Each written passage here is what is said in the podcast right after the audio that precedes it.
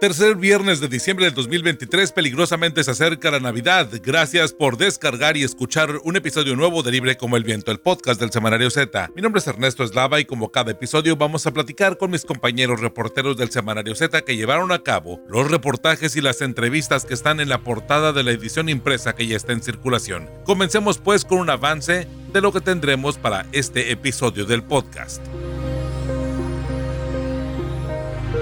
Mantente informado en el Semanario Zeta, súmate a nuestras redes sociales. En Facebook nos encuentras como Semanario Zeta, en Twitter como arroba zetatijuana, en Instagram como arroba zeta.tijuana y en TikTok como Semanario Zeta. Visita zeta tijuana punto com. En la edición dos mil quinientos noventa y cuatro del quince al veintiuno de diciembre de dos mil veintitrés del Semanario Zeta tenemos: el alcalde de Tecate, Darío Benítez, ha triplicado el gasto en la nómina de las dos últimas administraciones, entre otras erogaciones como trescientos mil pesos para viajes, sin contar viáticos. Aumenta ciento diez por ciento compensaciones a colaboradores. Un trabajo de investigaciones Z. En otro tema, México entregó a setenta y cuatro hombres y seis mujeres presuntamente que cometieron delitos en seis países. Estados Unidos recibió a setenta y dos. Los Salazar, Cholo Iván, Cabo Ocho y Ovidio Guzmán entre los extraditados. México extraditó a ochenta en dos mil veintitrés. Una investigación que nos presenta Luis Carlos Sainz. En otro tema, el alcalde morenista de Ensenada busca concesionar el servicio de alumbrado público sin tener las garantías, incurriendo en una deuda de mil setecientos cincuenta y un millones de pesos más intereses. Acuerdo que compromete por cinco administraciones la quinta parte de las participaciones del municipio. Compromete mil setecientos cincuenta millones de pesos para luminarias. Un trabajo que nos presenta Lorena Lamas. En otro tema, en proceso dos investigaciones para que policías y médicos que compran y venden incapacidades sean sancionados en la ciudad de Tijuana. La Secretaría de Seguridad Pública del vigésimo cuarto Ayuntamiento facilitó a las autoridades este listado de elementos y de doctores sospechosos. Compran policías incapacidades. Un trabajo de investigaciones Z. Y en el último tema que vamos a abordar, en Baja California, el ochenta y ocho por ciento de las empresas son micro, pequeñas y medianas, que serán las más afectadas por el aumento en veinte por ciento al salario mínimo, consideró uno de los investigadores de la U A B C que ha consultado mi compañera Julieta Aragón. Alza el salario mínimo, prevén despidos y encarecimiento. Este es un trabajo que pueden leer en el Semanario Zeta que ya se encuentra en circulación. Estás escuchando Libre como el Viento, el podcast del Semanario Zeta. En la página diez del Semanario Zeta que ya se encuentra en circulación podemos leer eh, uno de los reportajes titulares del Semanario Zeta. Compran policías incapacidades. En proceso dos investigaciones para que policías y médicos que compran y venden incapacidades sean sancionados. La Secretaría de Seguridad del vigésimo cuarto Ayuntamiento de Tijuana facilitó a las autoridades el listado de elementos y también el de los doctores sospechosos. De este trabajo de investigaciones Zeta vamos a platicar con mi compañera Rosario Mozo. Rosario, ¿de qué nos puedes adelantar de este trabajo periodístico? Hola Ernesto, un saludo a nuestros oyentes. Mira, eh, a principios del mes revisamos el caso de dos policías denunciados por presuntamente haber solicitado diez mil dólares para liberar a un ebrio rijoso y haber recibido de ese total tres mil dólares antes de ser detenidos por su comandante.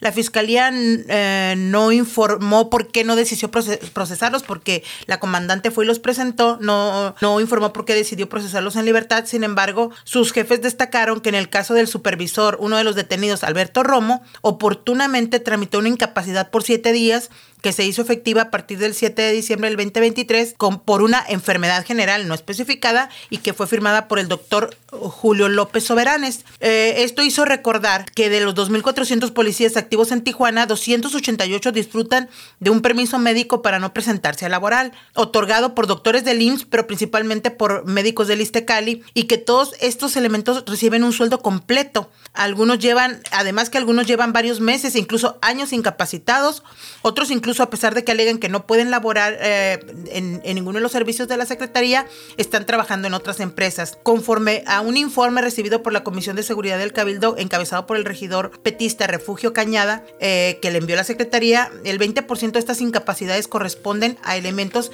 que han sufrido algún daño que de verdad los inhabilita o los imposibilita para el trabajo, y el otro ochenta por ciento restante son elementos que de acuerdo a la secretaría abusan del erario y algunos incluso se desempeñan en otras labores, como lo mencionamos antes. Al hablar con las autoridades municipales, recordaron que este problema se detectó y se denunció desde septiembre del veinte veintiuno, y la fiscalía inició entonces una carpeta, pero quedó ahí este, detenida, a pesar de que había por lo menos doscientos cincuenta y dos elementos implicados y cincuenta y ocho médicos. Ahora en febrero del veinte veintidós, la Secretaría de Seguridad Ciudadana de nuevo presentó otra denuncia ante la fiscalía. En este caso mencionó al, al médico que más, denun- que, que más eh, incapacidades había otorgado, que es el oftalmólogo Oscar González Arechega. Sin embargo, en lugar de procesarlo, lo que hizo el gobierno del estado fue eh, pasarlo de, de, la, de ISSSTECALI Tijuana a ISSSTECALI Ensenada, y allá él, él decidió jubilarse en, en aquella zona. Había otros diecinueve elementos implicados, pero esa investigación igual no, no avanza, y ante la falta de, de avance, precisamente en agosto del veinte veintitrés, la Secretaría de nuevo acudió esta vez a, a la Dirección de Inspección Interna y Derechos Humanos del Ayuntamiento y solicitó otra investigación, entregó otra lista de elementos policíacos que tienen incapacidades subsecuentes sin un diagnóstico que los haya declarado incapacitados y que siguen cobrando, y que bueno, al parecer están trabajando en otros espacios. Además de este, en este reportaje del Semanario Zeta también se identifica a los elementos señalados, a los médicos que les han otorgado precisamente estas incapacidades subsecuentes. Efectivamente, Ernesto, se les menciona como personas de interés sujetas a investigación, pero debemos recordar que en, como ninguna de las carpetas ha concluido, todo, eh, todos se presumen inocentes mientras no se han declarado su responsabilidad por autoridad judicial, y vale la pena destacar que en los tres procesos Que, que se han mencionado, de las tres investigaciones, hay nombres que se repiten de médicos, bastantes. Eh, y mira, los policías que reciben, en, en este momento los policías reciben un promedio, un promedio de dieciséis mil a veintisiete mil pesos mensuales, eh, y pagan un promedio de quinientos dólares por incapacidad, de acuerdo a las primeras indagatorias que han realizado las autoridades. Y un ejemplo es el exsecretario de Seguridad Alejandro Lares Valladares, que ya hemos mencionado en, en este medio, que fuera de servicio cobra cincuenta y ocho mil ochocientos setenta y seis pesos por mes eh, como subinspector, y quien desde el, quien desde el año del dos mil diecisiete ha tramitado varias incapacidades subsecuentes. Sale, regresa, sale, regresa. La más reciente le fue otorgada por la doctora Giovanna Rodríguez Zavala y empezó a, a, a, a, a ser ejercida a partir del veinticuatro de enero del veinte veintitrés, y han continuado dándoselas por periodos de catorce días y todavía hasta este mes de diciembre, y con ese sueldo. Este funcionario está incluido en una lista de diecisiete elementos entregada a la Dirección de Inspección Interna de Derechos Humanos del Ayuntamiento, y, y también otra lista con los doctores Que, que están implicados. También otros elementos que destacan, como el, el exsecretario Lares Valladares, es David Santos Bastida y su médica Alma Zatarain, que también ha otorgado muchas incapacidades. Igual están en investigación porque, bueno, eh, valdrá ver que hay algunos elementos que de verdad, de verdad están imposibilitados para volver a trabajar. Y otro también es, eh, es la, la policía Elena Carlos Cervantes, que ella estuvo en, en, en el área de, de, de protección familiar, y su doctora Araceli Pillado. Caray, eh, el caso de Alejandro en verdad me tiene muy sorprendido. Yo sí, este, no sé, creo que, como digo, lo conocimos eh, en el periodo, en la gestión del de, de expresidente municipal, este, el doctor Jorge Estacera Norsi, y que, bueno, a final de cuentas, eh, él se presentó y tenía esta como buena imagen por tener acreditaciones de Calea y de Estados Unidos y tal. Y bueno, para mí esto, bueno, es una sorpresa escuchar el nombre, y creo que para muchos, pues destacar que desde este año no ha, no ha estado, o bueno, han mantenido consecuentemente este tipo de permisos o este tipo de, de situaciones de incapacidad, y que a final de cuentas, bueno, lleva tantos años con este salario que a final de cuentas pues todos pagamos. Para mí es sorprendente, no sé si para el público o para los lectores del Semanario Zeta, en verdad ahí en la edición impresa van a poder leer la investigación completa y los nombres, que me parece sumamente rescatable este caso. De hecho, en el caso de Lares, nosotros hemos reportado esta situación irregular desde el dos mil diecisiete en, al, en algunas notas, en algunas columna, columnas. Y, y te repito, o sea... A, haciendo, estando todavía, pues porque es empleado del ayuntamiento, sí, trabajó o estuvo prestado en la Fiscalía General, estuvo prestado también en, en, en, en, en Ciudad Juárez, y a, a, va y regresa, o sea, viene unos periodos y regresa. Pero sí, el, la petición de que lo investiguen es porque son periodos muy largos y, repito, no hay ningún, o por lo menos no ha sido presentado ningún expediente que demuestre que está incapacitado para regresar a la labor. Y, es, y eso es lo que están alegando dentro de la Secretaría cuando piden que él y todos estos elementos que han sido señalados este, sean investigados y, y si tienen que regresar, que regresen.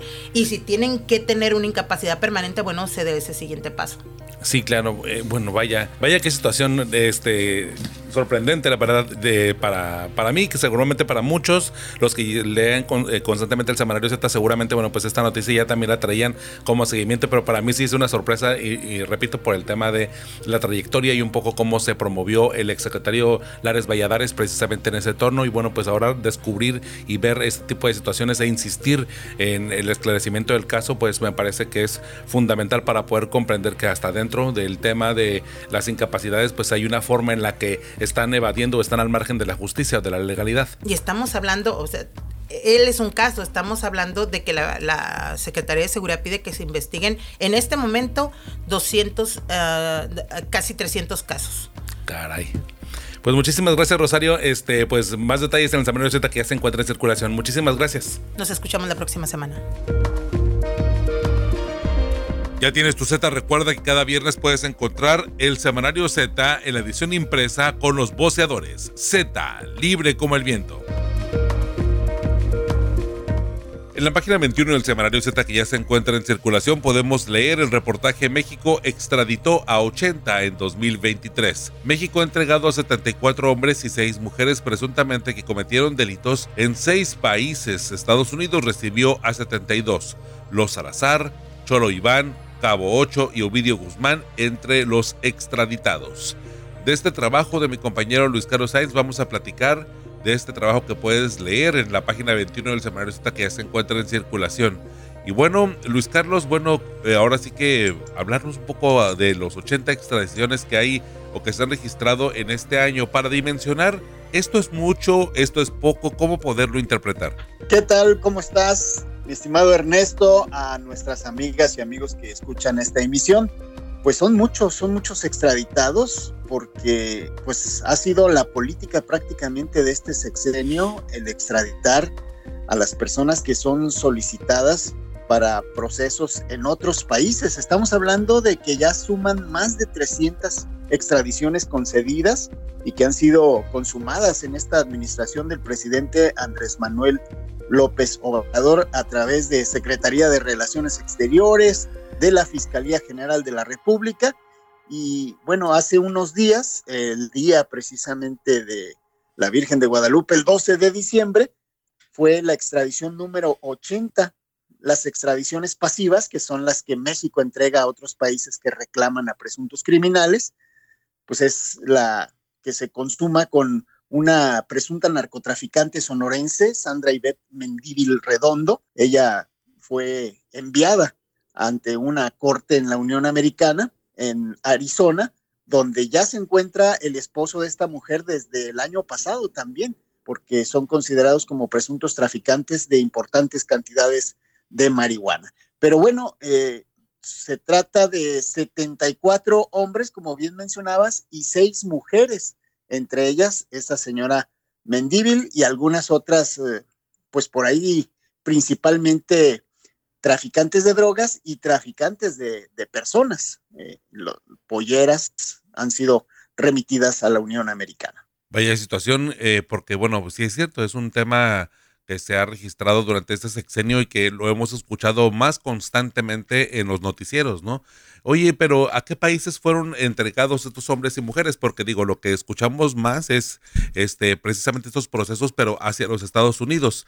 Y precisamente, ¿cuáles son estos delitos de que se le imputan en su mayoría de los casos? Bueno, los Estados Unidos llevan mano porque, pues, por la cercanía que son tenemos, ¿no? La situación, ajá, fronteriza, la migración se da en gran cantidad hacia el norte y bueno, pues muchas personas son detenidas en México a petición de los Estados Unidos. Eh, también hay extradiciones activas donde objetivos reclamados por México son remitidos, pero esos no trascienden porque son las propias autoridades las que no informan al respecto. Solo se informa de cuando se trata de políticos que no son remitidos porque aquí tienen cuentas pendientes. Pero estamos hablando de que a los Estados Unidos se le han concedido setenta y dos de estas ochenta extradiciones y el resto han sido repartidas en algunos países como Argentina, dos a Argentina, dos a Panamá, uno a Canadá, otro a Puerto Rico, que también, bueno, pues es considerado prácticamente como pues, una colonia de Estados Unidos, y una más a Perú. Hay una extradición de la que eh, dio a conocer la Fiscalía General de la República en el año, pero no dijo a dónde lo mandaron, entonces pues ahí se queda en la estadística que puede apreciarse en este reportaje, como no se informó el destino final.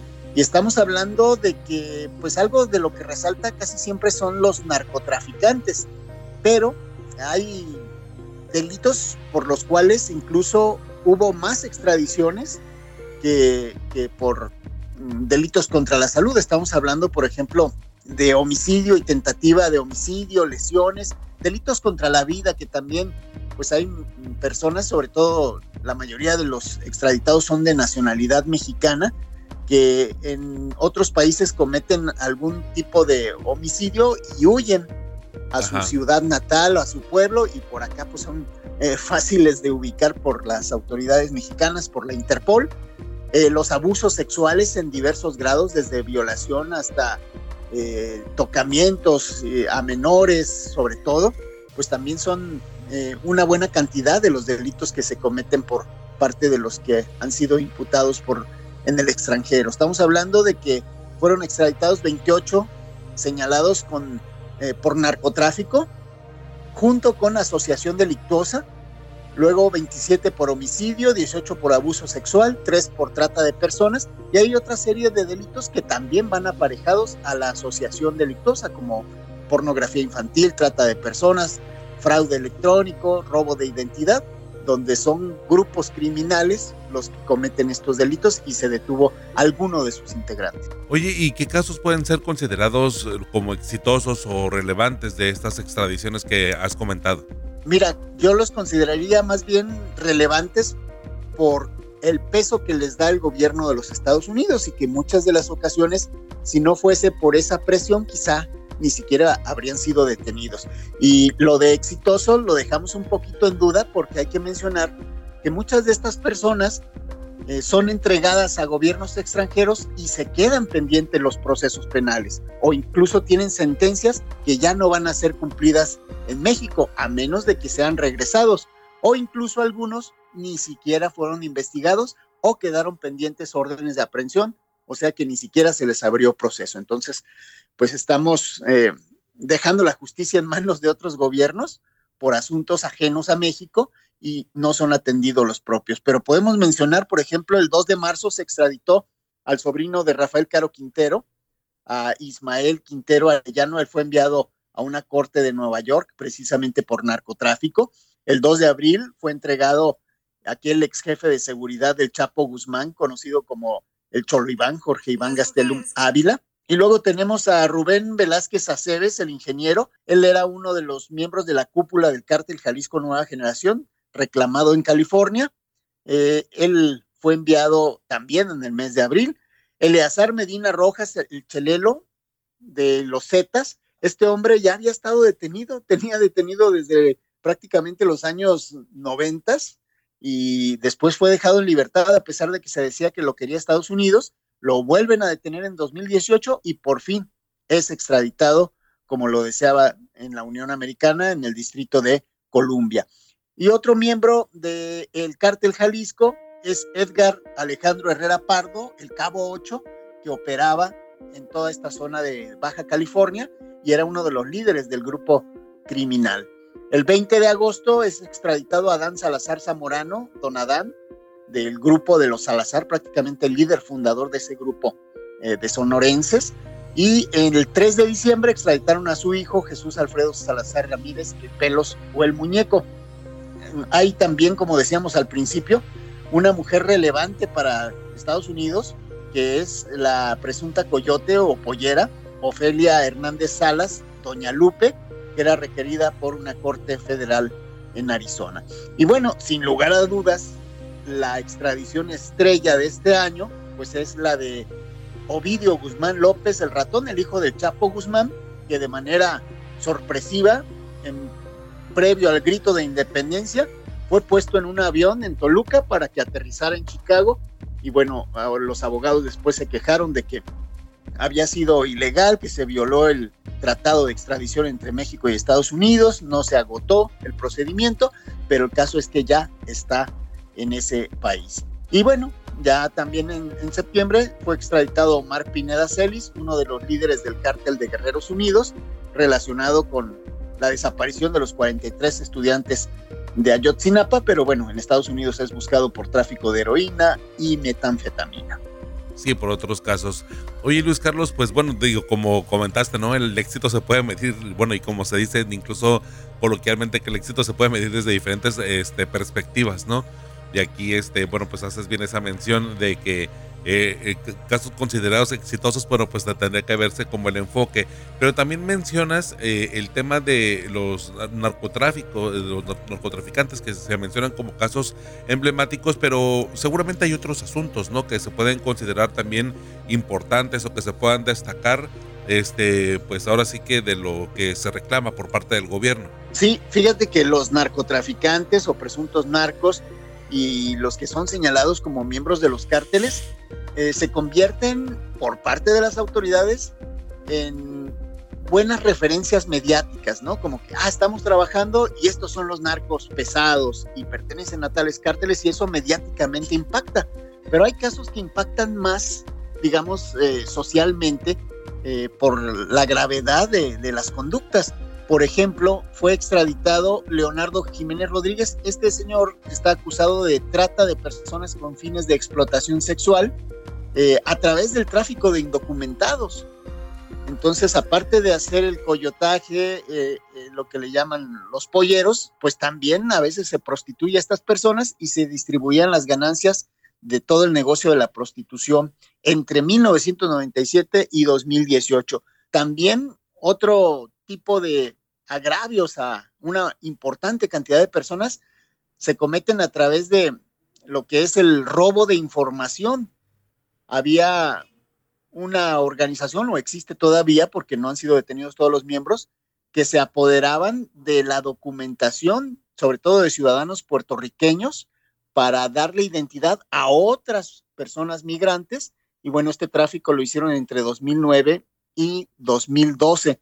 Eh, actas de nacimiento, números de seguridad social, todo un tráfico para, pues, legalizar, entre comillas, a otras, a otras personas que estaban ilegalmente en Estados Unidos. Y bueno, pues ahí se vieron afectados al ser clonada prácticamente la identidad de personas, lo que les trajo deudas, lo que les trajo problemas también con las autoridades, porque otra persona estaba usurpando su identidad. Otro asunto relevante es el de un sujeto que Eh, cometió fraudes electrónicos, hacía creer a sus víctimas eh, estadounidenses que, pues, se les iban a comprar sus tiempos compartidos en algunos destinos turísticos. Y en el norte de Illinois ah, existía una orden de aprehensión en contra de Mauricio Vega Aguilar, alias El Mol, y él, él fue detenido y ya extraditado. Y en el tráfico de personas, pues había una familia completa.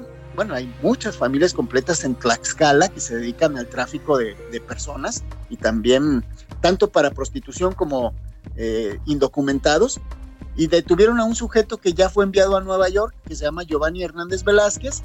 Él, junto con su familia, formaban parte de una organización que reclutaba mujeres jóvenes, las traficaban ilegalmente de México a Estados Unidos y allá las obligaban a prostituirse y a obtener ganancias para financiar a este grupo criminal. Y así podemos encontrar otros delitos que son, pues, en agravio de muchísimas personas, que quizá pudiesen ser más relevantes que las de los propios narcos, pero no son tan mediáticos. Sí, oye, qué, qué curioso, ¿no? El, el tema de lo del tráfico de personas, digo, me llama mucho la atención porque eh, a mí al menos me tocó eh, reportear en algunos, hace algunos ayeres, precisamente de pronto al desmantelamiento de bandas de, en Tijuana de trata de personas que tenían una triangulación entre Estados Unidos, Tijuana y, este, y alguna otra parte del centro del país. Me acuerdo mucho que había este, un nexo por ahí en, esta, en una, una de las bandas que presentaban las autoridades cuando en aquellos entonces, algún, hace algunos años, presentaban, ¿no?, ante los medios de comunicación a los detenidos, y que precisamente eran personas que tenían como este nexo, este vínculo de enamorar o de engañar, ¿no? Porque era un enamoramiento. Ajá, a, a, en, también en Tlaxcala, sí. Sí, pero recuerdo ese mucho. Es el tercer punto del triángulo que mencionabas, porque eh, a través del enamoramiento y familias completas se dedican a estos. Es Tlaxcala y es Puebla también, que, que por ahí es ruta de los migrantes, que van sobre todo en la ruta del Pacífico. Sí, a mí me llamaba mucho la atención porque la forma en la que engañan a las chicas era por medio de, de pues sí, enamorarlas, pero como hacerlas creer que las estaban como manteniendo, ¿no? Y, y digo, hacerlas creer porque de pronto les decían, vamos a comprar un terreno, ya lo compramos, tu familia va a estar mejor y tal. Entonces como que les daban cierto confort o les daban este... pues esta sensación de que estaban seguras, y luego de pronto se venían a Tijuana y luego supuestamente la persona perdía el empleo y entonces la obligaba o la presionaba, mejor dicho, primero como un poco medio a voluntad, pero obviamente muy manipulada, a entrar al tema del rol de la prostitución, y después de ahí ya las exportaban hacia los Estados Unidos, ya que estaban muy envueltas en todo este tema. En verdad, Este, sé que este es otro tema completamente, nada más que me hiciste recordar eh, todo este proceso de cómo es eh, la trata de personas, y bueno, que se destaca aquí que bueno, pues hay personas involucradas que precisamente están en este asunto de las extradiciones. Me parece que es importante ahí destacarlo, ¿no? Así es. Y si buscan en el localizador de noticias del portal de Zeta, zeta tijuana punto com, le ponen la palabra Tlaxcala, van a encontrarse también con una historia muy similar a la que estás mencionando, de una mujer que fue enamorada, fue llevada, incluso porque tienen familiares ya establecidos, los polleros de Tlaxcala los tienen ahí asentados en Tijuana, y bueno, pues que la hermana y que el hermano, y entonces se sienten precisamente como en familia, aunque todos a final de cuentas terminan explotándola, eh, se quedan con los hijos de la víctima, Eh, para asegurarse que siga trabajando, y pues toda una tragedia, ¿no? Y Estados Unidos ha puesto el ojo en esto del tráfico de personas, y varias extradiciones están relacionadas con esto, incluso una de un sujeto de nombre Luis Antonio Méndez Brahan, un traficante de personas migrantes que contaba con una orden de aprehensión en San Diego y que fue remitido eh, en... pues recientemente, es de las últimas, prácticamente de las últimas extradiciones en el mes de, de septiembre, octubre, por ahí. Perfecto, Luis Carlos, pues me parece importante bueno, destacar todos los casos, y digo, evidentemente los más mediáticos pues son los que ya comentamos sobre el tema del narcotráfico, pero me parece importante como tener en la lupa y tener pues la película completa, ¿no?, en torno a lo que ocurre dentro de las extradiciones y los delitos que se están persiguiendo o los que están demandando los gobiernos de diferentes países, pero pues ya vimos que particularmente pues los de Estados Unidos. Muchísimas gracias, Luis Carlos, tus redes sociales para mantenernos en comunicación, para poder seguir con esta conversación. En ex Twitter estoy como arroba Sainz Luis Carlos, a sus órdenes ahí para continuar este diálogo. Muchas gracias, Luis Carlos. Hasta pronto. Recibe todas las noticias por WhatsApp, entra a zeta tijuana punto com y en la portada de nuestro sitio encontrarás el enlace para suscribirte al canal por WhatsApp del Semanario Z. Llévanos en tu celular. En la página veintiocho del Semanario Z, que ya se encuentra en circulación, podemos leer el reportaje compromete mil setecientos cincuenta millones de pesos para luminarias. Millonario negocio con Ayala con estas luminarias. El alcalde morenista de Ensenada busca concesionar el servicio de alumbrado público sin tener las garantías, incurriendo en una deuda pues de mil setecientos cincuenta y un millones de pesos más intereses. Este acuerdo compromete por cinco administraciones una quinta parte de las participaciones que tiene la ciudad, el municipio de Ensenada. Para hablarnos de este trabajo periodístico, pues me acompaña mi compañera Lorena Lamas. Lorena, bueno, vaya el, el tema con esta contratación con, eh, bueno, o, o, o este tema, este proyecto de las luminarias en, en, en Ensenada. Hola, buenos días, Ernesto, buenos días a todos. Sí, pues esta semana les estamos recordando a nuestros lectores este tema tan importante que, este, que, que realmente no, no es nuevo.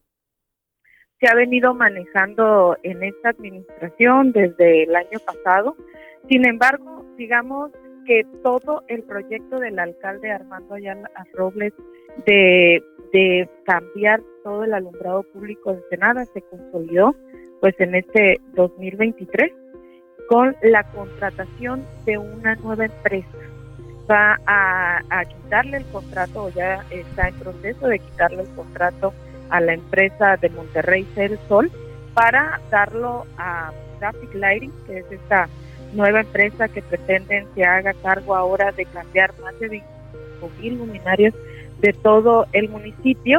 Sin embargo, Ernesto, quiero comentarles que por qué revivimos este tema, porque un grupo de, de especialistas, auditores en Baja California, detectó una serie de irregularidades en todo este proceso que se está dando para darle esta concesión a, de por quince años a, a esta nueva empresa. Consideran que de raíz hay ciertas deficiencias, ¿no? Desde la manera en que se licitó, desde la manera en que no hay un dictamen técnico que pues a toda la comunidad nos, nos garantice que realmente va a ser más un beneficio que una pérdida económica. Ahora también comentarte que han sido muy insistentes en el gobierno municipal de que no se trata de una deuda pública. Sin embargo, los auditores, conforme a su experiencia, están asegurando que el Ayuntamiento de Ensenada con esto está adquiriendo una deuda pública a largo plazo, en la cual se están comprometiendo bastantes participaciones federales. Si bien aquí se compromete el veinte por ciento, ellos señalan que ya están comprometidas una, de otras administraciones, ya está comprometida una parte del presupuesto. Entonces, simple y sencillamente, Ernesto, es dinero que va a dejar de tener la comunidad de Ensenada a partir de que se firme esta concesión y quince años.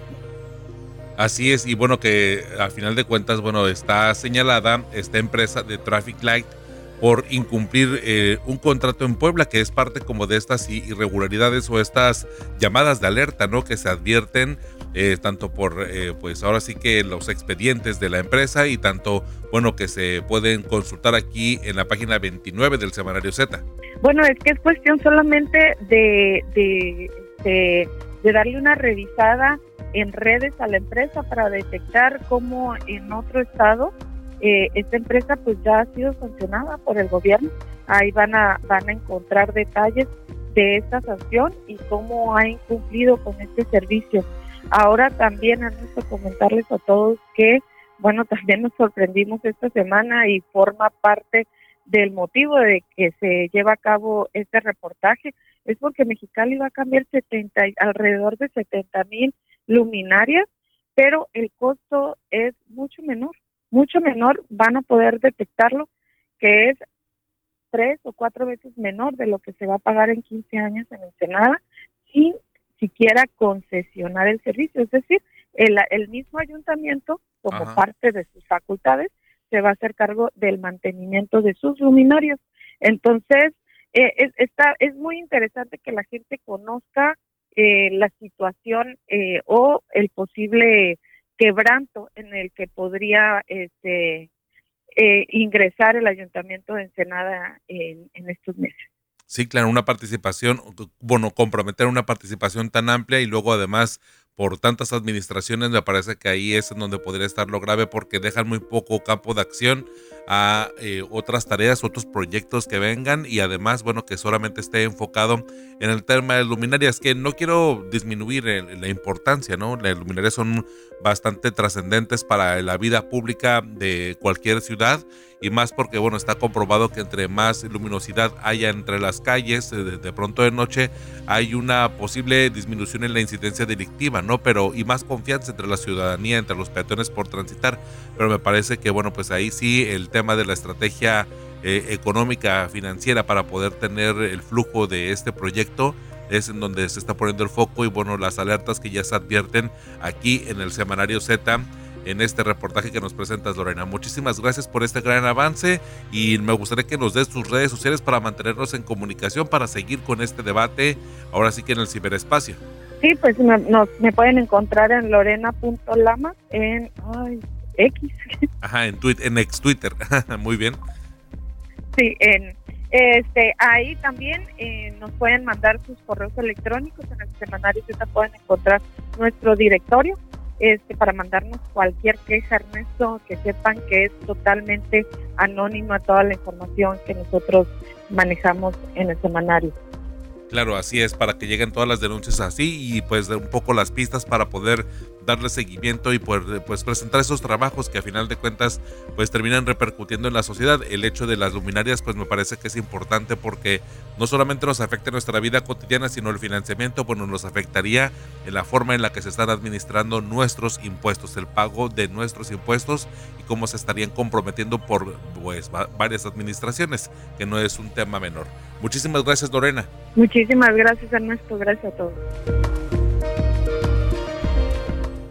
Estás escuchando Libre como el Viento, el podcast del Semanario Z.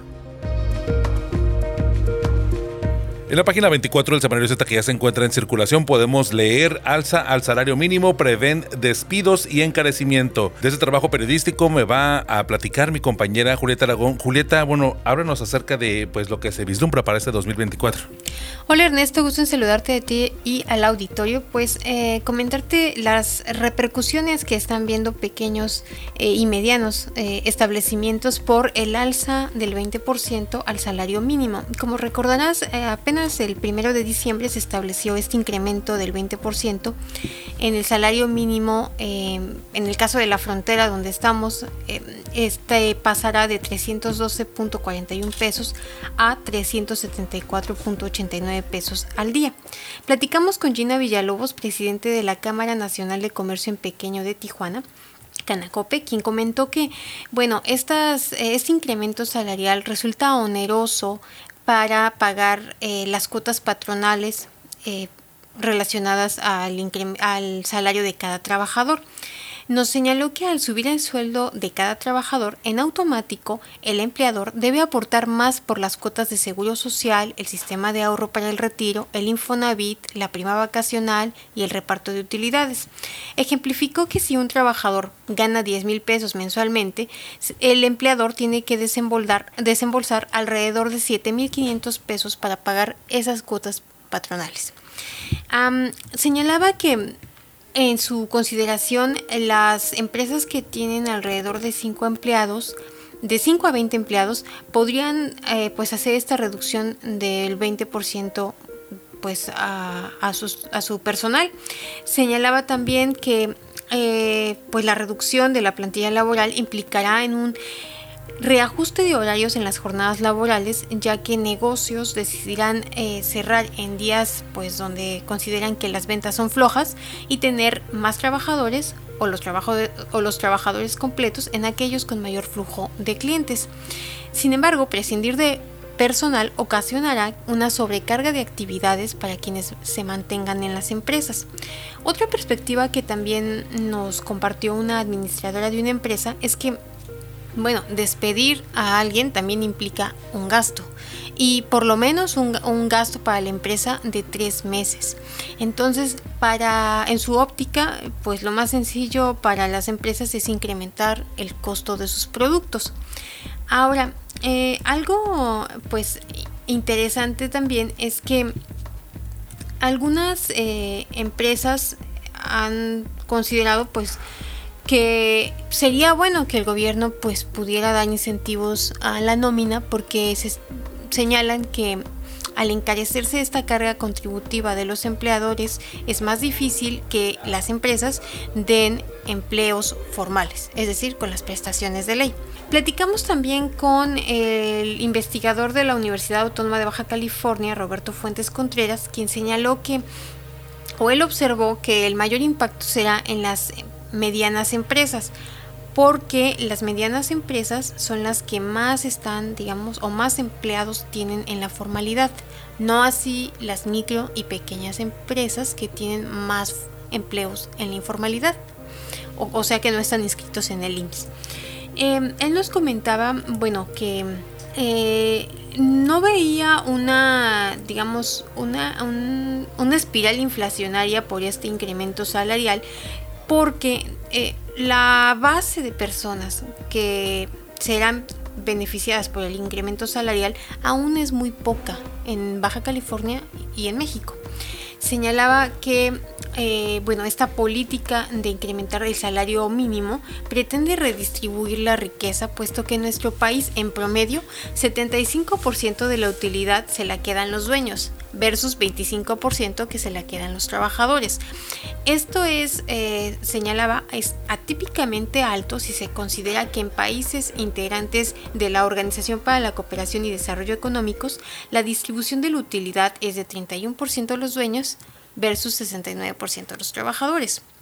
No obstante, sí señaló que en la medida en que más gente, digamos, sea impactada por este incremento salarial, el riesgo de una espiral inflacionaria pues estará latente, pero actualmente no se ve, por lo que te comentaba, que es muy poca la gente que recibirá ese veinte por ciento de salario, de incremento salarial, este, no se ve esta inflación por costos. Eh, también nos comentaba, bueno, tú recordarás que en la Cámara de Diputados o en el Congreso Federal estaba la iniciativa para reducir la jornada laboral de cuarenta y ocho a cuarenta horas. Es correcto, sí. Eh, bueno, ya sabemos el doce de diciembre pasado que eh, pues eh, la Junta de Coordinación Política de los Diputados pues dejó este dictamen que plantea modificar el apartado A del artículo ciento veintitrés de la Constitución mexicana para febrero próximo, que es cuando inicia el otro ses- eh, periodo de sesiones ordinarias. Lo que señalaba Gina Villalobos, presidente de la Canacope de Tijuana, es que, bueno, esto pues implica una zozobra, ¿no?, para las empresas, porque Mm, tienen que revisar, bueno, si se diera el caso, cómo se ajustarían los horarios, ¿no? De, de, y lo que se prevé es que, como está incrementando el costo de, la, de que una empresa opere en la formalidad, pues se prevé que haya más personas que opten por, por ejemplo, vender en redes sociales, que ya ni siquiera necesiten un local, es decir, que un vayamos fiscal. migrando hacia la informalidad. Y bueno, es algo que está ahí latente.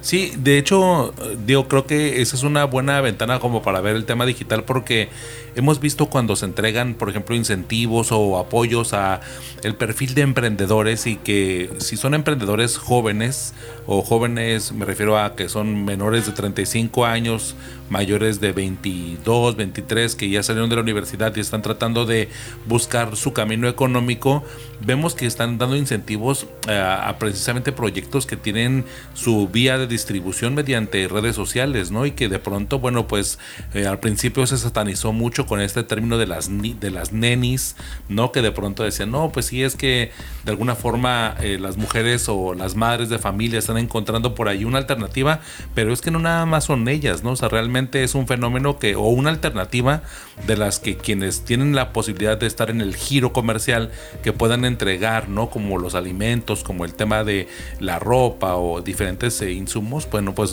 seguramente es una, es una ruta atractiva, y, y creo yo que al final de cuentas, al no estar regulado, legislada, creo que por ahí, bueno, pues es una... un limbo, un vacío legal en donde podríamos estar hablando de que sea atractivo mediante esta informalidad que a final de cuentas pues está fuera del alcance de los impuestos, ¿no? Bueno, uh, sí, este, esto no viene en la nota, pero sí, sí, recordarás sí, es un que hace unos años en la Ley de Ingresos eh, Federal se estableció, por ejemplo, el cobro de, o se quería establecer, mejor dicho, un cobro para justo las mujeres que vendían este por catálogo. Ajá. Que al final pues fue rechazado, no prosperó. Y no, no prosperó. Pero eh, sí, por ejemplo, vemos que conductores de plataformas digitales como Uber, como Didi, ellos sí están en el en, en Hacienda, ¿no? Registrados en el sí. R F C. Entonces, de alguna manera, eh, pues también se, se observa, digamos, como mmm, las personas que, que tienen un trabajo formal, digamos, o las empresas que están en, en la formalidad, pudieran migrar a estos eh, aspectos, digamos, de la informalidad, pero también estamos viendo cómo la propia autoridad también está viendo la posibilidad de eh, atajar, ¿no?, esos recovecos de, de informalidad, al menos en cuanto a los impuestos. Pero yo creo que algo muy importante a destacar es que un empleo formal le permite a una persona tener seguridad social en cuanto a servicios de salud, claro, en cuanto al retiro, y eso es lo que más pierden las personas que no están en la for- en la formalidad. Sí, y no, y, y demás derechos, ¿no? También está el asunto, por ejemplo, de, de la vivienda, el tema uh-huh. de generar Infonavit, incluso de generar un historial bancario, tampoco no lo tienen, o crediticio, en ese sentido, ¿no? Porque de pronto los bancos, al momento de que llega uno como independiente, como freelance, pues a, hace difícil de pronto pues el hecho de que les liberen tarjetas de crédito. Pero bueno, ya estamos en otros temas que ya sé que no tienen nada que ver con el, o bueno, están como al margen de este reportaje, pero llama mucho la atención, bueno, pues esta posibilidad y la inflación que pudiera de, de, derivar y los efectos que pudieran tener este aumento, este, este aumento salarial que, bueno, pues está de alguna forma ya aprobando y que, bueno, pues veríamos, o los efectos que tendrían para este dos mil veinticuatro. ¿Algo más que desees compartirnos, Julieta? Pues simplemente que, que las empresas también se han, han señalado, ¿no?, que aparte de la carga de cuotas patronales que tendrían que afrontar, sí, eh, pues tienen que afrontar otros eh, incrementos, ¿no? Eh, vemos, por ejemplo, lo del agua, vemos...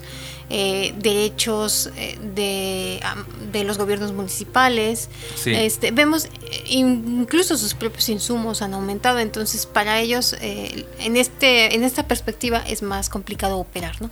Sí, claro, y lo vemos pues en, en lo más sencillo, lamentablemente, pues es hacer recorte de personal, y digo relativamente lo más sencillo porque a lo mejor es un plumazo, eh, pero un plumazo que cuesta lo que ya comentabas, los tres meses de liquidación. Al menos. Eh, al menos, ¿no? Porque pues, si tiene una antigüedad, antigüedad claro, ¿no? Y bueno, y ver el resto de las implicaciones que tuviera al momento de redistribuir esta carga laboral dentro de la empresa.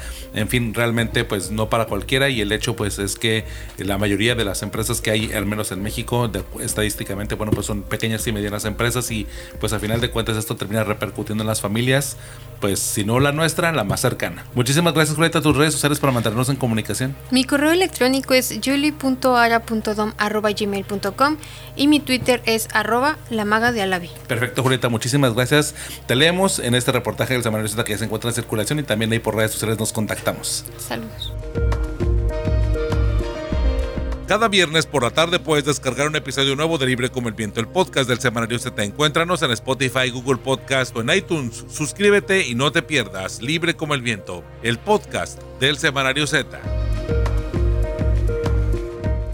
Les quiero compartir este trabajo que se encuentra en la página catorce del Semanario Zeta, que ya se encuentra en circulación, que se titula Benítez aumenta hasta ciento diez por ciento compensaciones salariales. Es de este trabajo de que, eh, que versa sobre el alcalde de Tecate, que ha triplicado el gasto de la nómina de las dos últimas administraciones, entre otras erogaciones, como trescientos mil pesos para viajes sin contar viáticos. Este trabajo de Investigaciones Z pues nos narra un poco la situación que está viviendo económicamente el municipio, el ayuntamiento de Tecate, y bueno, pues les voy a compartir un poco de lo que pueden leer para podernos darnos cuenta y para poder un poco dimensionar que, de qué estábamos hablando. Los regidores del ayuntamiento de Tecate, que ya aprobaron el pasado sábado nueve de diciembre en sesión permanente del Cabildo el presupuesto de egresos, y se destacan los aumentos en las compensaciones que triplican el monto a recibir por parte de los funcionarios municipales, superando los sesenta mil pesos mensuales, a lo cual se suma también el sueldo neto que perciben. Entre los más beneficiados está el personal de tesorería, siendo el tesorero y, el auxil- y los auxiliares administrativos quienes registran los mayores rangos de elevación en la compensación a partir del primero de enero del dos mil veinticuatro. Por ejemplo, el actual tesorero municipal Antonio de Jesús Rosas Valenzuela tendrá una compensación mensual de sesenta y seis mil ciento veinticinco pesos sumados al sueldo catorcenal, es decir, dos veces al mes, de doce mil novecientos siete pesos. Rosas cobrará cada treinta días noventa y un mil novecientos treinta y nueve pesos, cuando hasta diciembre del dos mil veintitrés recibía cincuenta y seis mil ochocientos catorce pesos al mes, resultado de la suma de su sueldo base catorcenal y treinta y un mil pesos de compensación, con lo que el aumento pues se registrará a partir de este, será de 61 ochenta y dos punto ochenta y dos por ciento, aunque hay casos con mayor incremento como el de Wendy García, quien aparece en la nómina como auxiliar administrativa y hasta dos mil veintitrés tiene un sueldo base catorcenal de nueve mil ochocientos veinticinco pesos con noventa centavos y una compensación de diez mil pesos que concentran un pago mensual de veintinueve mil seiscientos cincuenta pesos. A partir de enero del dos mil veinticuatro, su compensación mensual semanal incrementará hasta veinticinco mil ochocientos setenta y cinco, con lo que en total va a devengar cuarenta y cuatro mil seiscientos cincuenta y cinco pesos, un incremento aproximado de cincuenta punto sesenta por ciento. Así que bueno, esto es lo que podemos leer en el Semanario Zeta. Aquí se presentan los documentos que precisamente desglosan un tanto las compensaciones, cómo quedarán a partir del próximo año, y que bueno, pues a final de cuentas esto tiene que ver con las finanzas internas y ver cómo es que se van a desarrollar y cómo van a, a sortear este tipo de situaciones, considerando que Tecate ha sido de los municipios pues que han tenido muchas más complicaciones como para poder solventar económicamente el gasto corriente. Recordemos, bueno, pues aquellos momentos que narramos incluso aquí en el Semanario Zeta, incluso nos, to- nos ha tocado en el podcast, en la administración, por ejemplo, pasada, próxima, la de Zulema Adams, cuando tuvieron problemas con el ISSSTECALI. En esta ocasión, bueno, pues vemos ahora estos ajustes, estos aumentos, y sabemos que, bueno, pues el, el municipio de Tecate, aunque es de los más antiguos de Baja California, también es de los eh, más pequeños, de los que la población y el tema de los impuestos, los prediales y bueno, en fin, todo este tipo de, de detalles demográficos y judiciales, pues no han tenido tanto alcance, no, la ciudad no ha crecido como otras eh, en Baja California, y por ende, bueno, pues los recursos no son tan fuertes o sustanciales, que no decimos que probablemente los funcionarios públicos lo merezcan o no lo merezcan, eso no está a discusión, el tema es la forma en lo que lo están haciendo y el incremento tan significativo que han tenido algunas de las de las de las compensaciones que bueno van a tener estos funcionarios públicos a partir de este dos mil veinticuatro, es decir, ya prácticamente en tres semanas, porque ya nos quedan aquí nada más, pues por ejemplo, si contamos por domingos, pues ya nada más nos quedan tres domingos de este de este año, del domingo diecisiete, el domingo veinticuatro, el domingo treinta y uno. Y a partir del día primero, el día lunes primero de enero del dos mil veinticuatro, bueno, pues ya será esta compensación aplicada para todas las nóminas y para todos los funcionarios que ya están expuestos aquí en el Semanario Zeta, que ya se encuentra en circulación. Lo pueden leer, el reportaje en la página catorce, Benítez aumenta hasta ciento diez por ciento compensaciones salariales en el Semanario Zeta. Y bien, ya lo sabes, como cada viernes puedes descargar un episodio nuevo referente a nuestra edición impresa del Semanario Zeta. Gracias por acompañarnos. También gracias a mis compañeros Julieta Aragón, Lorena Lamas y Luis Carlos Sainz por su participación en este episodio. También gracias a Rosario Mozo, editora general de información, Adriana Navarro Bello y a René Blanco, codirectores del Semanario Zeta, y al valioso apoyo de todo el equipo de periodistas y del personal administrativo del semanario. Mi nombre es Ernesto Eslava, me encuentras como arroba Ernesto Eslava en todas las redes sociales y los espero el próximo viernes en Libre como el Viento, el podcast del Semanario Zeta.